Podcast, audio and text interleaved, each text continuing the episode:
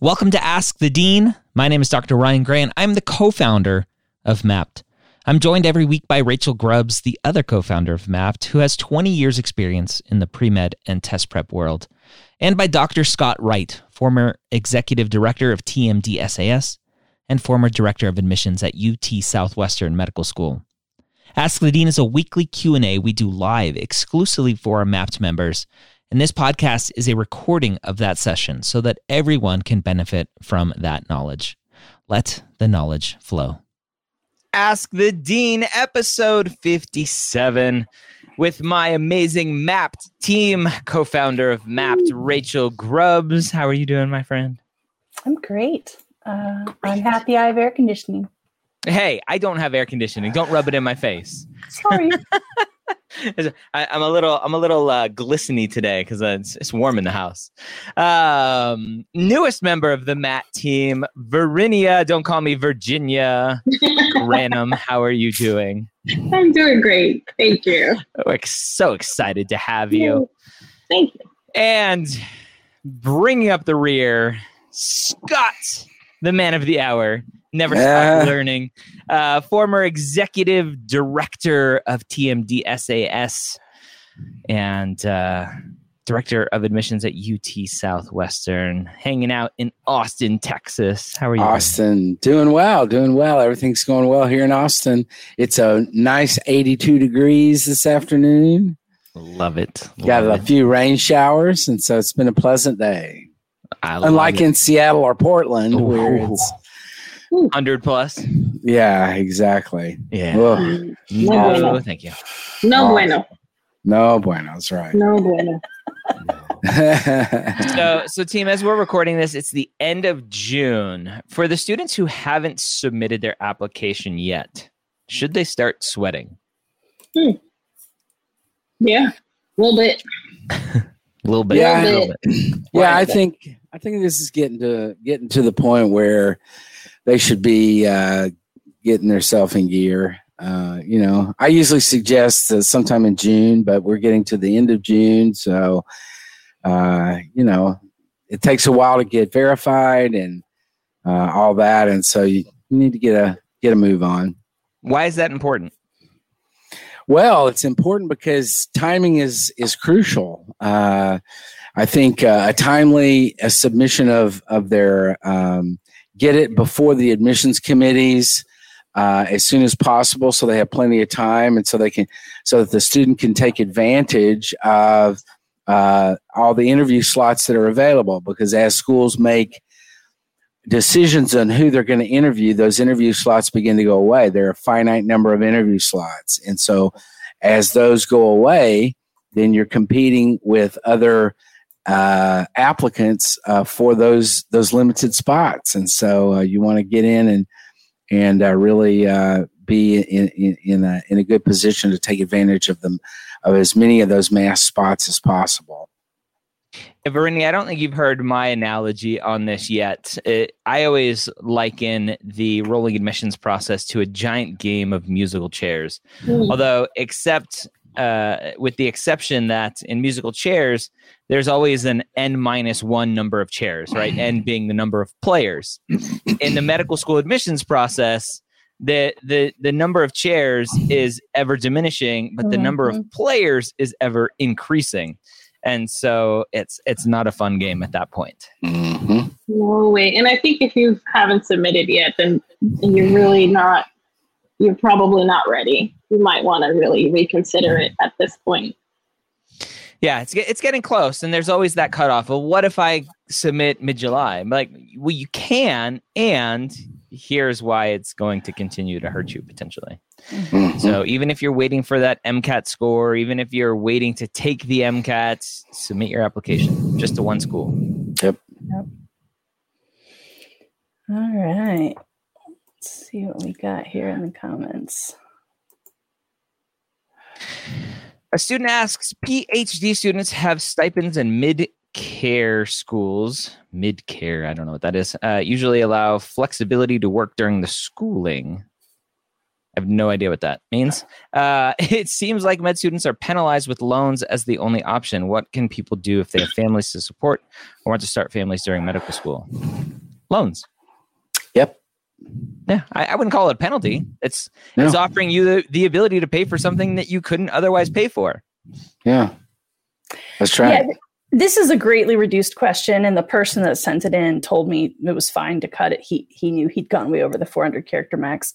Um, I think the the greater context is that he he's wondering why med students only get loans while other scientific and healthcare students have the options to get stipends or work during school. Um, Thank you, And just- NIH. Yep. Yeah, that's the NIH. That that's how MSTP students get funded as well. That's So if you're an MD PhD students, the NIH has funds set aside for for that type of research. And unfortunately, Mhm. they it- it's a supply and demand thing at the end of the day, right? There's plenty of people who want to go to medical school that are willing to not go just because they're getting money. So mm-hmm, mm-hmm. Yeah. yeah. And, you know, to the broader question of what about uh, students who want to support their families or want to start families during medical school? Well, these are choices. Uh, you know, you want to start family during medical school, that's your choice. And you, you, you, you adjust and you do things that you have to do to, cho- to, to make, uh, make things work out. But, you know, if you're going to choose to go to medical school, that's going to mean certain things. And it's Yeah. going to mean that you're going to have to make some sacrifices. And some of those are going to mean you're going to take out loans and you're going to repay those over a period of time. And some of them may mean you have to delay uh, starting a family until you get out of medical school. Although, you know, some people do it during have to. medical school. You don't have to. Yeah. But, you know, it's choices. You, you make choices and sometimes there's trade offs. Yeah, I, I- don't know who this person is, and I don't know what their story and background is, but there, there's just something about this question to me that it kind of goes towards uh, a, a participation trophy type Mhm. question. Like, everyone, everyone gets a participation trophy, and and I couldn't hate that kind of philosophy more. I, I think it's I think it's hurt our society a bunch. Um, I, I think, as Scott, you said, right? It's your choice. If you want to go to Mhm. medical school, these are the sacrifices that you're going to have to make. It's not going to be perfect for everyone. You're going to have to have, you're going to have to make hard decisions throughout the whole process. And, and you're not going to get supported and applauded and, and patted on the back at every step of the way. You're not going to get everything you want.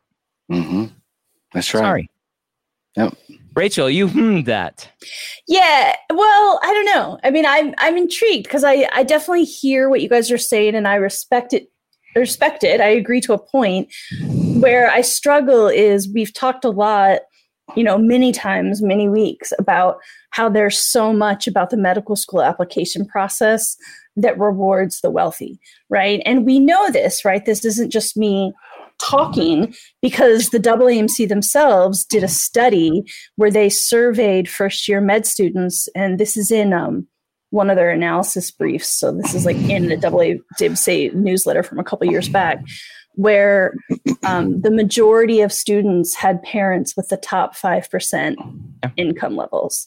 Now, obviously, parental income isn't necessarily indicative. I know not all parents are helping, but um, while I certainly don't think everybody is going to get free schooling and free stipends to live while they're in school. That's just unfortunately not the way school works.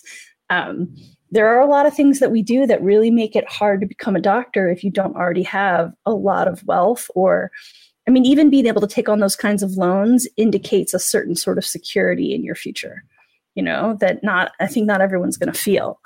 Um, so I just, to me, there's, there's something here that even though I knew we wouldn't be able to answer it because we're not the ones that control these decisions, that gets at some of the um, the wealth inequity that we create in the way we uh, groom future doctors. Well, it gets to the it, wealth inequity of all of higher education. Let's not let's not uh, devote you know the the this philosophical conversation just to medical school. It, it's a part and parcel with the society that we have, good or bad, whether you like it or don't like it. If you want to have free medical school, if you want to have free higher education, you're going to have to go to Europe.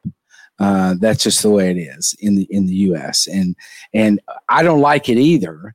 Uh, I don't think it's I, I, don't think it's the best system, but it's not just a, a product of medical school. It's a product of a, a greater issue of of American society. That's my two cents. yeah, it's it's set up as a business yep. unfortunately. Yep. Whereas in in the far majority of other countries, it's set up as a, a part of social service, mm-hmm. um, as part of how we grow as a country, how we educate our future. Uh, mm-hmm. Uh, and, and, I, and Rachel, I agree with you, but I, I think my comment and and the financial barriers, I think, are two separate things. I think I hate participation trophies and we should figure out a way to reduce costs of all education. I mean, right. we we know that the the skyrocketing cost of of higher education in this country, both both undergrad and and medical school, et cetera, f- is far outpacing anything. And and unfortunately, there are going to be a lot of students going to undergrad who don't want to go to medical school and are going to come out with sixty thousand dollars worth of debt, hundred thousand dollars worth of debt, and are not going to be able to find jobs. And they're going to mm-hmm. have lots of issues. Now, yep.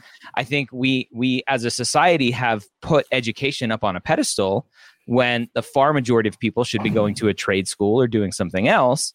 But as parents, we go, you you should go to college. That's what you should do. And you doesn't fit everyone, right? You need mm-hmm. to, you need to be aware as a parent of what your child wants to do and you as a kid need to understand what you want to do. And mm. and I've I've said this a bunch. I think our our system is backwards that we send 18 year olds off to college and go figure out what you want to do for the rest of your life. like mm, I, yeah. I, barely can figure out what I want for breakfast. Like it's ridiculous. And now I have to be in tons of debt to be able to do that. So yeah, I, I think there are financial issues that are, are one big issue, and then the the participation trophy stuff is a completely uh, separate thing. Yeah. yeah. I still don't see how you got from this question to participation trophy, but we we can move on. We can.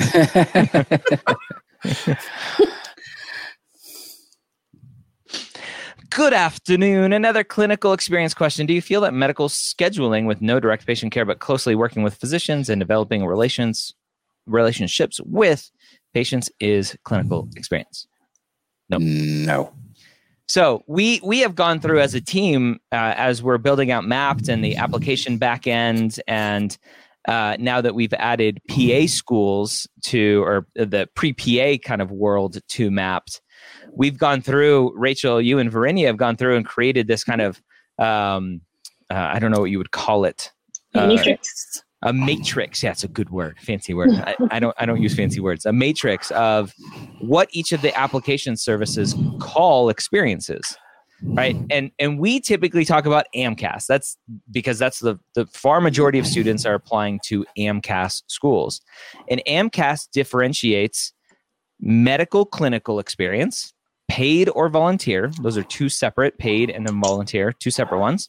And then shadowing experience. So there's three kind of activities on AMCAS or in AMCAS that a student could potentially put as working with patients, mm-hmm. working with doctors, uh, whether you're paid or volunteer.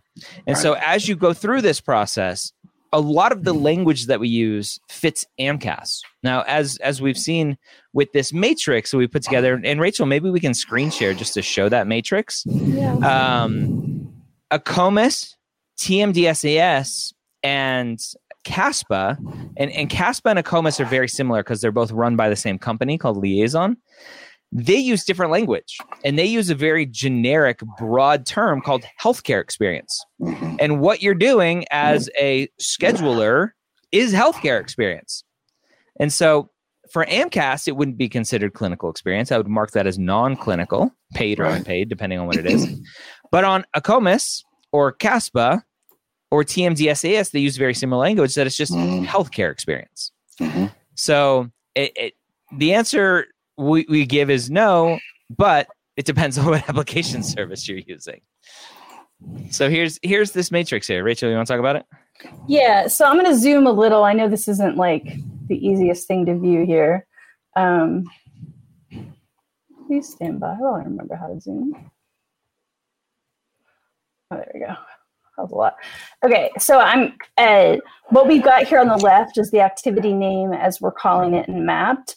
And then each column is the three application services for med. So I'm going to make those a little smaller just so you can see all three at once. So this is exactly what what Ryan was just getting at. AMCAS makes a very big distinction between work that is specifically clinical and their definition of clinical is like working with patients in a way related to that patient's health, right? So not you know just doing admin entry, um, not just doing an intake. Um, and you can do that unpaid or paid. And then again, we talk a lot about the importance of shadowing versus clinical. Again, that's an AMCAS distinction. AMCAS wants to see separate time that you're observing physicians from when you're personally getting clinical experience versus observing clinical experience. But for a DO school or Texas, all three of those things I just said all land in healthcare. So when you're applying to a DO school or Texas, you're just calling that healthcare experience. But when you're applying to an MD school, you're going to make that big distinction. And then, you know, there's also room for a community service that isn't medical. And then there's work for work that is, is paid and is not healthcare related. So there's with AMCAS in particular, there's just a lot more nuance. And you know, uh, AACOMAS actually has some text that says our categories are broad because we don't think the category matters. We just want to know what you did. But AMCAS is kind of the opposite. They're they're a stickler for all these tiny little distinctions they make. So um, there is a human element, I think, of subjectivity where you're making your best guess, but you should understand the definitions well when you're doing that. Yeah, nice. I think that helps. All right. Well, we just got another. Does this count as clinical? Maybe, maybe that person can write back in and say, based on what you just said, I think my answer is. yeah. plasma lab tech. Does working as a plasma lab technician count as clinical experience? I've seen mixed feedback about whether the plasma donors are considered patients or not. Definitely. Mm-hmm. Definitely, definitely. Right. So I agree. Working at Red Cross doing blood donation stuff. Mm-hmm. Yeah, I mean, if you're if you're back on the back of the truck spinning the stuff, separating the platelets, then no. But if you, if you're the person getting the plasma, yeah, good good differentiation there. Yeah. yep. Couldn't remember the term for the fuse. centrifuge. That's the word. See, I know Just matrix. You know centrifuge. we play. We play to our strengths. Yeah. Exactly. Uh, oh, one more. Is it clinical? And then we'll probably just have enough of those for today. is patient transport volunteering considered clinical experience? Uh, depends on the school. I've seen very mixed reviews about this one. Mm-hmm. So if you're you're pushing patients around from one visit to the next or one office to the next, um, yeah, I, I would personally just mark it as clinical and let the schools do what they want to do with it. Yeah, I agree with that. All right. Oh, quick circle back to our earlier question about families in medicine. Someone reminds us Short Coat podcast has a good episode. Yeah, they they just did one. Uh, uh, a student I worked with several years ago, who's a student there now, uh, reached out and said they wanted to do an episode and uh, all about families, and so they posted in the Hangout recently. So, That's cool. Short Coat podcast is part of the MedEd Media Network, which is fun. All right. I got my MCATs end of June, scored 508. Congrats, which was lower than my full lengths. My primary is verified, so should I wait to send my primary app to schools until after I get my second MCAT back or send it now with an okay score? I'm worried they'll see my first score and reject me off the bat. 508 is a good score. Yeah, send it now. Yeah, I agree. I agree. Yep. And if you want to take it again, go right ahead. Yeah. Uh, but it potentially will hurt you in the end because schools are going to wait. So, Scott, for for someone like this, I mean, if they were getting 520s on their full lengths and they got a 508, that's obviously very disappointing. And they're like, I can do much better. A 520 coming in maybe in September because they have to take the test at a later date. Uh, is that worth it, or, or at what score increase would you say is quote unquote worth it for a student to go ahead and retake mid application? Yeah, I would say if there's at least a five point differentiation uh, between what you were averaging on those full length tests and uh, what you got. Uh, so you know, five to five to eight points. Uh, I would say, yeah, that there's a real uh, difference in that. Um, uh, Rachel, you might make a comment about you know your experience in MCAT stuff, but mm-hmm. but uh, I, I, think you know if if you're doing if you're doing on a pretty regular basis. 520s and you get a 508 then absolutely you know there's there's reason to uh to retake that even if that delays you know because you know you get scores that high schools are going to look at you just just because the score is that high that's that's so unusual mm-hmm. That's the upper percentiles.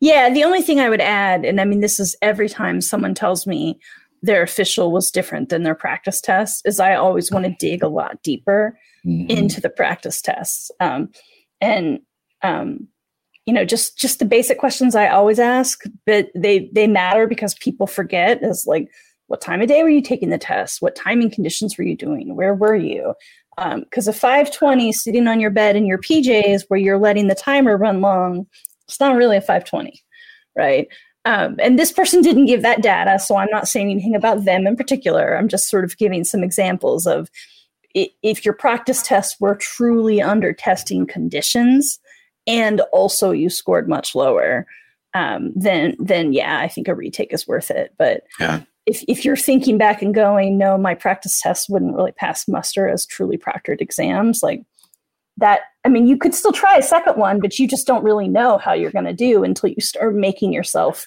take tests that are as much like the real thing as possible. Right. Right. Yep. Good point. Is it okay for the secondary application to include similar themes or topics as the primary? For example, when asked about challenges, can I talk about the same challenges I discuss in my personal statement? Of course, not copy paste, but similar challenge and takeaway. So, my general answer to this is always answer the question to the best of your ability, right? Don't weaken your answer just maybe because you you answered it somewhere else. And why are you talking about challenges in your personal statement? That's a, that's yeah, a, that's a separate topic. But uh, yeah, yeah an- answer the question to the best of yep. your ability. Yeah, and that you know that this is we were talking about this in a in a team exercise that we had today uh, about secondary applications and just you know more so than any other part of the application process i think secondaries are really focused on just respond to the prompt you know if the prompt says you know cover challenges that you face in your in your life and what you've taken away from those challenges then focus you know get to the point focus on it uh, secondary applications typically have shorter shorter uh, um, uh, character counts or word counts that that they give you and uh, you don't have a whole lot of room uh, typically to to go into a whole lot of uh, of other ancillary details and stuff. But yeah, so I, I, agree with you, Ryan. I, I'd say you know just get to the point, answer the question. Yes, yes. I'm a bit confused about the AMCAS timeline. Can schools see your app before it's verified at all? For example, if a school sends you secondaries and you submit them, but you're not verified, can they see your application? No. So this no. is something, Scott, and and I know you're you're much more familiar with TMDSAS, but I've I've figured this out over the years that schools can see that you've flagged them as a school that you're applying to pre-verification, but they can't see your application. Oh, so right you could submit your application, and this is post, and this is where it gets very confusing post quote unquote first wave, right? So for AMCAS, historically, you submit, let's just say June 1st, and then this year it was June 25th. AMCAS says, we're open for business. Schools come and get your your applications. Right. That's the first time anybody sees anything from a school standpoint. Right. right. If you submit your application June 26th, schools can see that you have marked them as as one of the schools that you're applying to but they won't get anything until you uh, are actually verified and the school can mm-hmm. Can pick up your application but right. they can start the process of the, the secondaries as soon as you submit your application right correctamundo So there's a lot of confusion around that. Would you ever consider doing a pre-law extension to Mappd? Asking for my friends. Uh, well, doctors and lawyers don't get along, so no. Uh, yeah, and, and we try to only we try to only address uh, we try to only address careers that have integrity. Oh, Ouch! What did he just say that? out loud? Uh, and, and that is just Scott's opinion, and his opinion does not represent the opinion of MAP or any of its subsidiaries. oh goodness. Yeah. So here's the COO here answering with her business hat. Uh, yeah, maybe one day. We are going to keep our focus in healthcare first. So um, we actually did a soft launch of our pre PA program last week, and um, we'll be doing more announcements about that this week over email and social and stuff. Um, so if you're watching this on the replay, we've been doing PA for several weeks now. And if you're live, tell your friends. Um, and we'll we'll do probably other healthcare verticals first, partly because they're all similar, but also because they all have many years of preparation in advance of the application. And that's the big difference with pre-law is there isn't really a pre-law path. You can be absolutely any major. You don't have a whole bunch of prerequisite courses you have to check off. You don't have a whole bunch of you know like there's no Mhm. there's no equivalent of getting clinical experience for law like you don't have to have worked in a law office when you apply to law school so so would we ever do pre-law sure but we are going to keep focus both on healthcare because that's kind of what we all know and love but also on the on the pre-professional programs that really like people talk about the application process like it's a year but really you're kind of like in the pre-application for three or four years so we're Yep. starting with those because we think that's where Mappd can help the most yes, agreed. all right Do I need to complete snapshot and duet if schools on my list only require Casper? So I had a lovely conversation with Dr. Kelly Dore last week. Uh, she is the co-creator of Casper and the MMI, so you can blame her for all of that torture. And uh, Casper and the Altus team apologize for a lot of miscommunication this cycle when it comes to snapshot and duet and what schools are requiring, what schools aren't, and what they're doing. Uh, previously, you had to take, you had to do snapshot and duet within like 10 or 14 days of taking Casper. And and what they're doing because a lot of schools are still in limbo of whether or not they're going to require it or or not. They're saying take it whenever you want. You don't have to do it within a certain time period, but take it and nobody will see anything unless the school is going to require it. Once the school requires it, then they'll send it to the school. So if a school is is wishy-washy, they're not going to send yours and nobody else's and the school is going to have this extra piece of information that may hurt you. They they won't do that. So they're going to allow students to take it whenever, post Casper, Duet and Snapshot. And if a school that you are applying to requires it, you're already done with it. You don't have to worry about it. If no school requires it, nothing will happen. It'll it'll just sit there with Altus. So, my recommendation is do it because schools are very much in flux with whether or not they're going to use this stuff. Mhm. If I'm listed in the acknowledge acknowledgments of a publication, but not as an author, I shouldn't list it as a publication, right? Just include in the activity description that it was continued to be published. Correct. Mm-hmm. easy Peasy lemon squeezy. If you are verified and have submitted secondaries, at what point should you recognize that it's probably not your year? TMDS and MCAS. You know, I've always thought that Thanksgiving was a good indicator. Yep.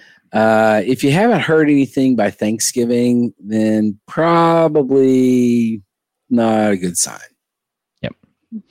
Yeah. And, and this question, it's interesting, specifically says TMDSAS and AMCAS.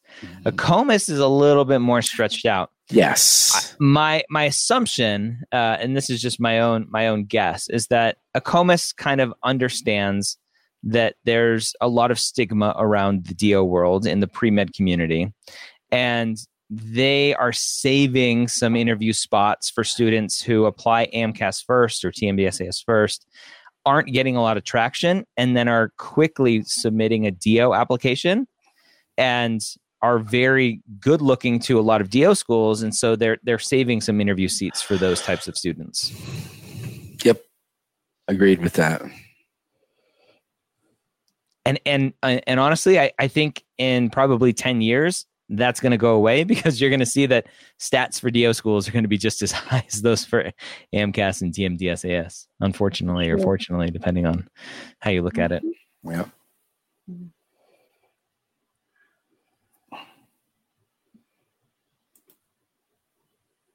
A lot of secondaries asked to talk about any elements that might be concerning to the admissions committee. Is it's acceptable to talk about an unbalanced MCAT score, 514 overall, but low CARS. Aside from grades, what are common answers to this question? I don't think you drill down that that deep into MCAT scores and and talk about stuff like that. I, I, I mean, to me, what they're looking for is stuff about you personally and not academically necessarily. Now, if you've got some deviations and stuff. I had a student the other day who had some drops and and uh, a withdrawal over a whole semester that they wanted to address, and it was because of some health problems of her mother and and some stuff like that. And so that makes a lot of sense in that regard. But I, I think a lot of these these open ended questions where they say, you know, is there any what would you like to tell the admissions committee, or you know, is there anything else you want to talk about that the committee should consider. Um, I, I, don't think drilling down into why your CARS score was three points lower than your biochemistry score is really what they're wanting to know. Yeah, especially when you have a 91st percentile. right. and it's funny, I say that a little like, but really, I mean, congratulations, man. You got absolutely, absolutely. Like, instead of fretting about that CARS, why don't you take those shoulders down and go, yay me? Yeah, yeah. that's a good score. absolutely. All right. Do you know? Sorry, before we jump into this, is there risk of doing that talking about a low CARS score? Does that potentially reflect that the student's not super self-reflective of any other issues? They're like oh i got a bad CARS score. You know i, I it could. Yeah it mm-hmm. could. I mean i think what if if if you are given an open-ended question that says what do you want to communicate to the admissions committee what do you want them to know? And the only thing you can talk about is your low CARS score. Then to me, that's that's a little bit of a of a yeah. of a red flag that says, "Wow, you know, there's nothing else." You mean if you were sitting in front of our committee in the meeting itself, that's what you would talk about? Yeah, got it. Yeah, love it. Uh, I would say similar goes for the people who want to talk about the one C they got Yeah, right. Exactly. Like, I'm I'm proud of you for your amazing stats, and please get some perspective. Yeah. you know. Yeah. Yeah. All right. Uh, this person submitted two versions. I'm trying to find the one that's actually a complete question. Here we go. Do you know?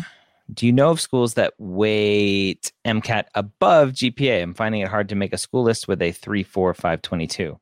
If there's no meaningful GPA trend, do those stats scream, quote, lazy? Hmm. So I, I'll, I'll make my one statement on school lists, and then Brittany, I'll let, I'll let you answer. Uh, my philosophy: don't use stats to make a school list. That's, That's what it. I was gonna say. That's exactly what I was gonna say. You took the words right out of my mouth. But I don't see how that screams lazy anyway. Uh, what, what what in that situation is lazy? I'm trying to understand. Uh, so I don't know. 22. That's a thing that comes up a lot in college applications that they say if you have a high SAT and high ACT but low grades, we're going to assume you're smart but don't care.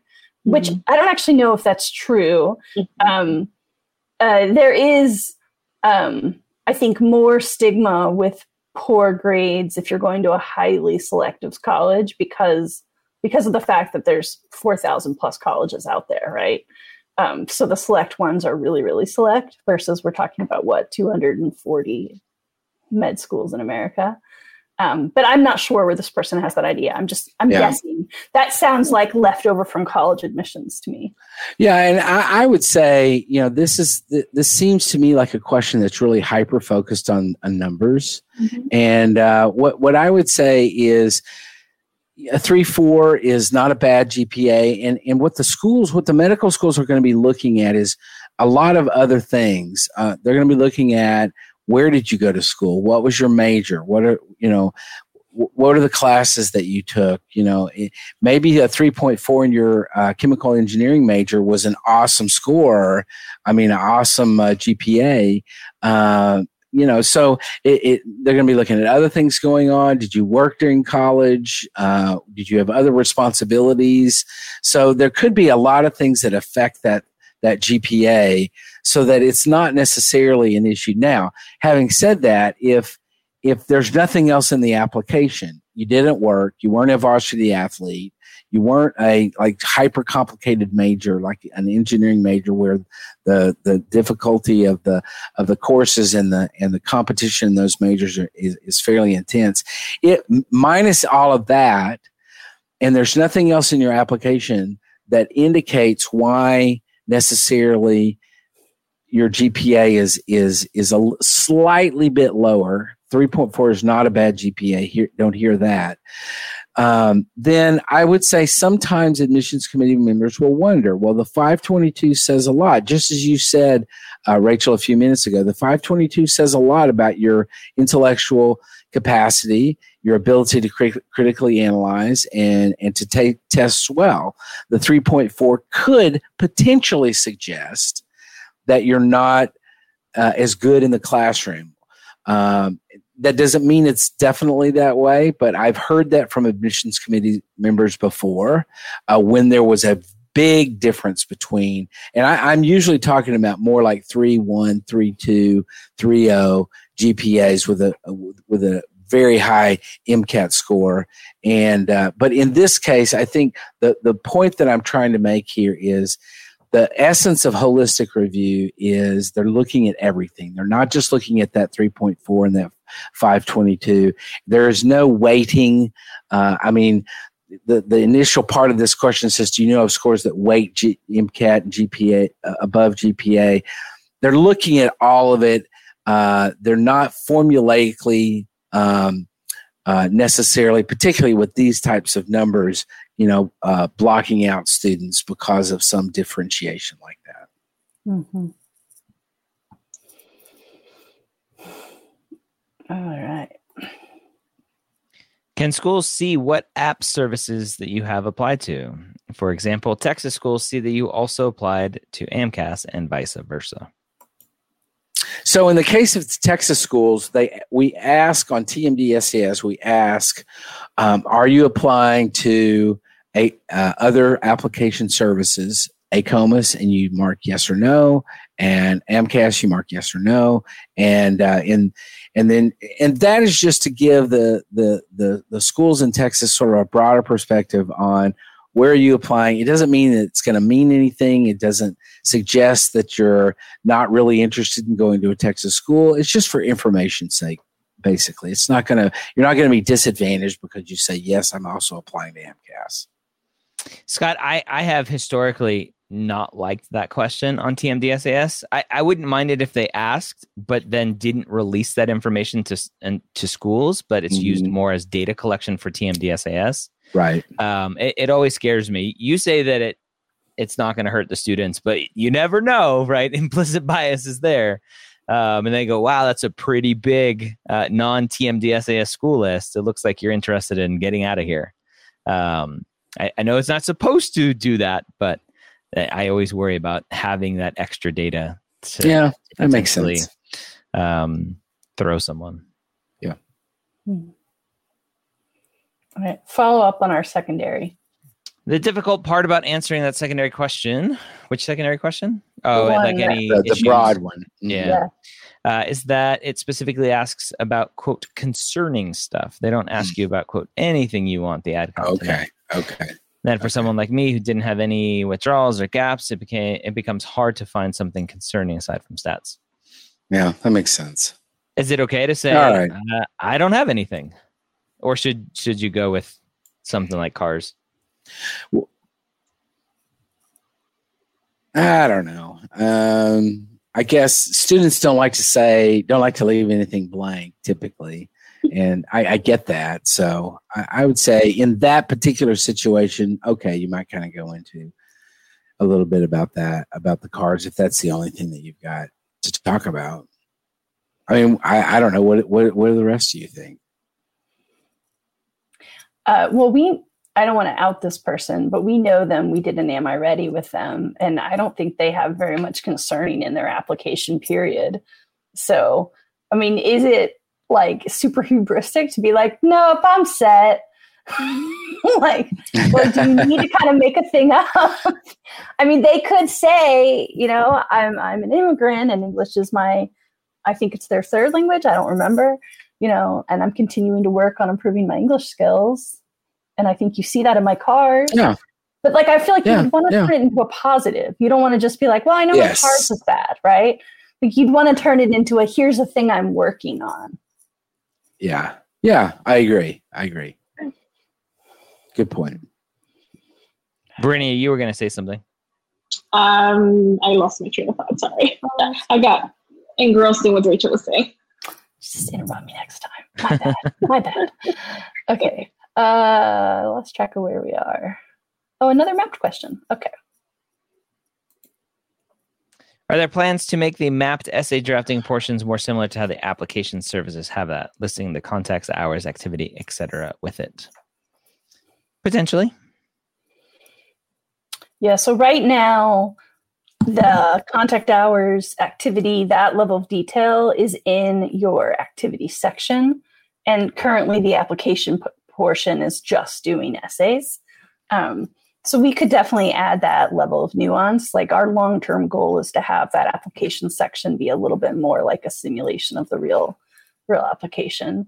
But right now we're working on the assumption that you're putting all of that detail in your application in the activities part of your map. So there is a place that holds it.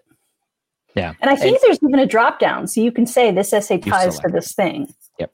Exactly. Yeah. All right. In your opinion, what should I do if I get into an MD PhD program out of state and my MD program in state? I have six kids to consider for moving and housing. With the caveat, the in state school told me that it is, quote, very highly possible, but not 100%, that I can transfer into the MD PhD program during MS2.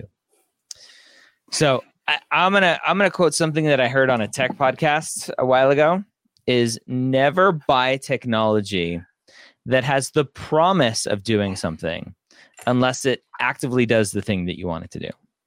Meaning, don't go to the MD program with the hope that you can transfer into the MD PhD program if your dream is to go to an MD PhD program. Right. Agreed. Now, the flip side of this is you have six children. You might have someone helping you raise those children. This may be a bigger decision, right? You might decide that in state is the right choice for you. Right. But, but, I but you have but based on what I, I agree with what you're saying rachel based on what ryan said i think you have to recognize and be cognizant of the fact that you have to be happy with the md only program because you, there's no guarantees Yep. that the md phd slot's going to come up Hmm. and you may decide later well i don't want to do the md phd after all all that does is extend it by three or four years so yeah. Yeah.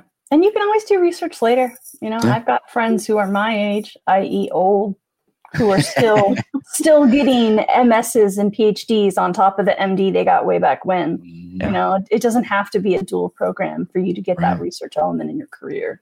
Yeah. right You you can do as much or as little research as you want with quote unquote only an MD or DO. oh man that's right And kudos to That's this person for doing this with with six you know, kids, an yeah. entire family. That's so a that person That's a whole needs to talk unit. to our other person, and they can like Yes. brainstorm ideas. Yep, yeah, right.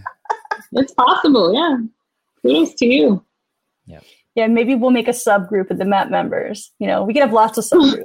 you know, like Latinx here and people with dependents here. All right. Uh, question about school lists. I'm basing my school list mostly on location and mission, then factoring in GPA MCAT to narrow it down. Is that uh, is this a good method, or is there another way you'd recommend? So I did a podcast interview with um, Joanne Snap. She's former director of admissions at Zucker. That's Hofstra. That is Yeah. Hofstra. Um, and then uh, she ran the the health professions advising at UC Davis for many years. And we did a podcast recently on the pre med years, all about building the ultimate school list. Um, trying to um, pull that up. Bernie or Scott, you want to give your thoughts on that? Yeah, I mean, I, I I think the difficulty in in in in making school choices uh, of where you're going to go is is that often, not always, but often, um, when you when you're trying to look up and, and depend on the medical school websites for information about their values or the missions or whatever, it's often leaves you with a, a sense of I, I need more. I want I want I want to know more and uh, because you can go and look at three school school mission statements and see the exact same thing on three on, on the three different schools. And so i think I, that I, I get it that that makes it very difficult. Now in some cases that's not true but i think in a lot of cases that is true. And so it's it it it leaves students often with the with the frustration that i need to know more about what this school is all about. And it makes it even more difficult in these virtual interview uh, times where they don't get to go to the school they don't get to feel it they don't get to see it they don't get to experience it they don't get to talk to the students uh, as much. Uh, the whole experience is is is uh, truncated in such a way that that makes it uh, a little bit more difficult for for uh, for making those school choices. So i get I think- that. I think they, you know, you have to also consider what are you willing to do? Are you willing to relocate? Right? Are you willing to, you know, go outside of state, you know, to another part of the country? Um, so I often started with location with some of the students that I met with. What are your, you know, how far are you willing to go? That kind of thing. Um, because if that's not something that you can do, or you don't see yourself leaving your family, uh, you know, then then it's that's that's your criteria right there. Number Right. one, location. Right. Yep, yep. And the uh, the episode that I did with Joanne Snap is episode 437 of the pre-med years. So if you go to premedyears.com slash 437, there's uh, the show notes, which is a big summary of what we talked about. And uh, or or you can listen to it, whether it's in Spotify or any other podcast app that you use. Love those show notes. Show notes are the best. They are. Thank you, Ryan. Thank you, Ryan's team. Thank you, Kate. Thank you, Kate. All right.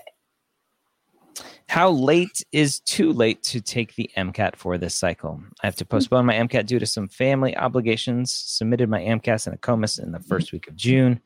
Do you advise to wait until the next cycle? Conflicted on what to do as I put much work into my primary application. Thoughts? Wow. Well, I, I guess I, I mean, we, we, there's a lot of information we don't have here. How prepared are you for the MCAT? Are you still preparing? Um, you know, were you preparing and then this family obligation happened and that derailed what you were going to do? Or did that, did you have a timeline that got derailed because of that? Or is this a second thought? Or, or did you push it because you don't feel um, quite ready to take the MCAT. I mean, there's a lot of issues here that I don't see that we they, that we have available to us uh, within the context of this question. Um, I don't think it's too late to take the MCAT for the uh, for this cycle yet, but the later it goes, the the more difficult it's going to be because the the medical schools aren't going to do anything with your application without an MCAT. It's just going to sit there. Um, the vast majority of the medical schools uh, are, are not going to do anything with your with your application until they have a complete file. Yep, it's tough. There's always people in this situation every year. Yeah, so, yeah. I just I want I want to give time machines to everyone and have you all take the MCAT in January with March as your fallback. Yep. So hey, if anyone's listening who's applying next year, you yep. heard it here. Aim for yep. January, build yep. and cushion. And maybe this person did. So like no no shade. I'm just saying. Pull forward, pull forward. When in doubt, pull the timeline forward. uh, let's see. We have time for a couple more. Oh, that's funny. Rapid we have, fire. We have a question that says we have time for another more. Can the lack of in person shadowing be a quote concerning element of my application? I would talk about how COVID affected the pre med community with finding direct shadowing and that I'm still trying. Yes, and with COVID, schools are aware shadowing yep. has, it has been hard. Yeah, I don't think yep. they need to talk about how COVID affected. I mean, you can mention it, but it's definitely it's something everyone experienced. Yeah. So with with the AACOMAS, there's a there is a COVID nineteen question, so they could potentially bring it up there. Mm-hmm. then a lot of secondaries are asking yeah. about how COVID has affected. So so there mm-hmm. as well. Yep. Um, Scott, we did uh, an episode, or you did an episode of Inside mm-hmm. Med Admissions talking about COVID nineteen in the application cycle, and, and yep. the number of hours for clinical experience shadowing and things were were brought up. So I recommend students go check out that episode. Absolutely, absolutely. Do you think extensive employment history, working in food service for six years, post graduation employment another four years, is appropriate for a diversity essay, or is that a weak or lackluster? Hmm. So, so here's one thought, and then I'll let you expand on it the the what is I'm I'm stealing Scott's line. The what is not as important as the so what. So correct. The question is, how are you going to write about working in the food industry, adding to diversity of the the mm-hmm. class? Mm-hmm. Mm-hmm. Yeah, yeah, exactly. I think I think there's there's a uh, you know the the so what is the key here, as it is in my view everywhere is the what is okay i worked in food service for six years and then i worked in other employment for four years and the question becomes so what? You know how does that apply to diversity? And if you make the case for it through reflection and you really talk about it about how what that did for you and to you and how you how you've reflected on that and etc then I, I, would say yeah it, it's it's quite possible that that could be could work out for a diversity uh, essay. But just because you worked in food service and just because you've worked for 10 years, uh, th- that in and of itself doesn't, I, I, don't think, doesn't meet muster for a diversity ex- essay. Hmm. Yeah, I like it, but uh, I've been in food service myself and was horrible at it, and am therefore now one of the world's biggest tippers. Um, I always think everybody in America should have to work a crap retail and a crap food service job for like a year or so yep, before yep. they're allowed to have cushy jobs. but to your point, Scott, I'm assigning meaning, right? I'm creating my own so what. Right. This That's right. What, and that may or may not be their experience. Um, but but yeah, I think I think there's potential here. Absolutely. Absolutely. I worked as both a bag boy at a grocery store and a bus boy, or a bagger and a bus boy at a Texas Roadhouse way back in the day. So I, I had all you can eat those those lovely rolls with the honey butter. Ah, sauce. Oh, I love those things. so good, so good. So. Yeah, in Texas Roadhouse, the one with the peanuts too that yes. you throw on the floor. Yes, yeah. that was my job to clean it all up. That's funny. Now I'm hungry all of a sudden. Thanks a lot, Ryan. I'm hungry all the time. uh, is starting to study for the January MCAT in August too early? I don't think so. Nope. Um, a lot of students allow two months and most of them find they need three and i think mm-hmm. three is right if it's the main thing you're doing but if you are also balancing school um, you know august sounds far away from january but you think uh, august september october november you probably have thanksgiving and or finals december more of that uh, depending on your family situation you might have end of year holiday obligations you can't get out of and then suddenly it's January 5th and that MCAT staring you in the face. Yep. You know, so it, it goes fast. Um, yeah, it does. So, so yeah, I don't think it's too early. Um, no. Just get yourself on a schedule. It's like a job, yep. right? It might be a part time yep. job, right? You might have days off, but make a mm-hmm. schedule. Mm-hmm. And like any job, you might be sick once or twice, but mostly you just show up. Yep. Yep. Yep. Blueprints study planner tool is a great tool that you can get using their free account yeah yeah whether or not you use um, uh, blueprint tools you can get the blueprint study scheduler it's it's really helpful yep yep uh, one last one? How often do adcoms call the references given the activity section? Uh, that would be as in never. Almost uh, never? Yeah. Yeah. We, we were just talking about this last week i think. Yeah no. Yeah. We don't. Is very, it possible? yes. Is it probable? No. Yeah. awesome. Another Ask the Dean in the books with the amazing Mapped team. If you guys are not out there using your referral code inside of Mappd to give a month, get a month, go do that. That's in your profile. If you click on your little profile and under your subscription tab is where your referral code is that students can use to sign up. And if you have some pre-PA friends, go let them know that Mappd is now available. We're not we're not advertising it yet or talking about it much. We're we're going through some website changes to add all the pre-PA stuff now. So you can go tell all your friends about it. Cool. Take Thanks, care, everyone. everybody. This is Dr. Gray again, closing out. I hope you learned something from our session today. If you haven't yet checked out Mappd, I invite you to try it for free for two weeks by going to mappd.com slash podcast. Track and navigate your journey to medical school using the only tool like it for pre-meds. We'll see you next week here on Ask the Dean.